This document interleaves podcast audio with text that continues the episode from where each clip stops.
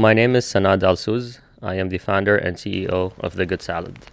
The Good Salad is a Silicon Valley food operation focused on serving tasty, fresh, and customizable salads. I'm of Iraqi origins and grew up in Jordan. I moved to America 11 years shortly after getting my degree in electrical engineering. I landed a job in tech where I learned principles for design, manufacturing. While working there, I observed the high demand for salads in the big corporate cafeteria and decided to pursue this idea.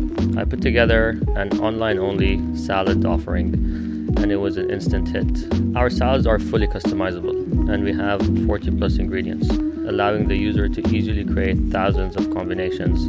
When developing the menu, we wanted to include flavors from all around the world. One of the salads we have is the Mediterranean medley, which is basically the salad I grew up eating. We also put flavor and quality at the forefront. We are obsessed with efficiency to maximize value for money of our food.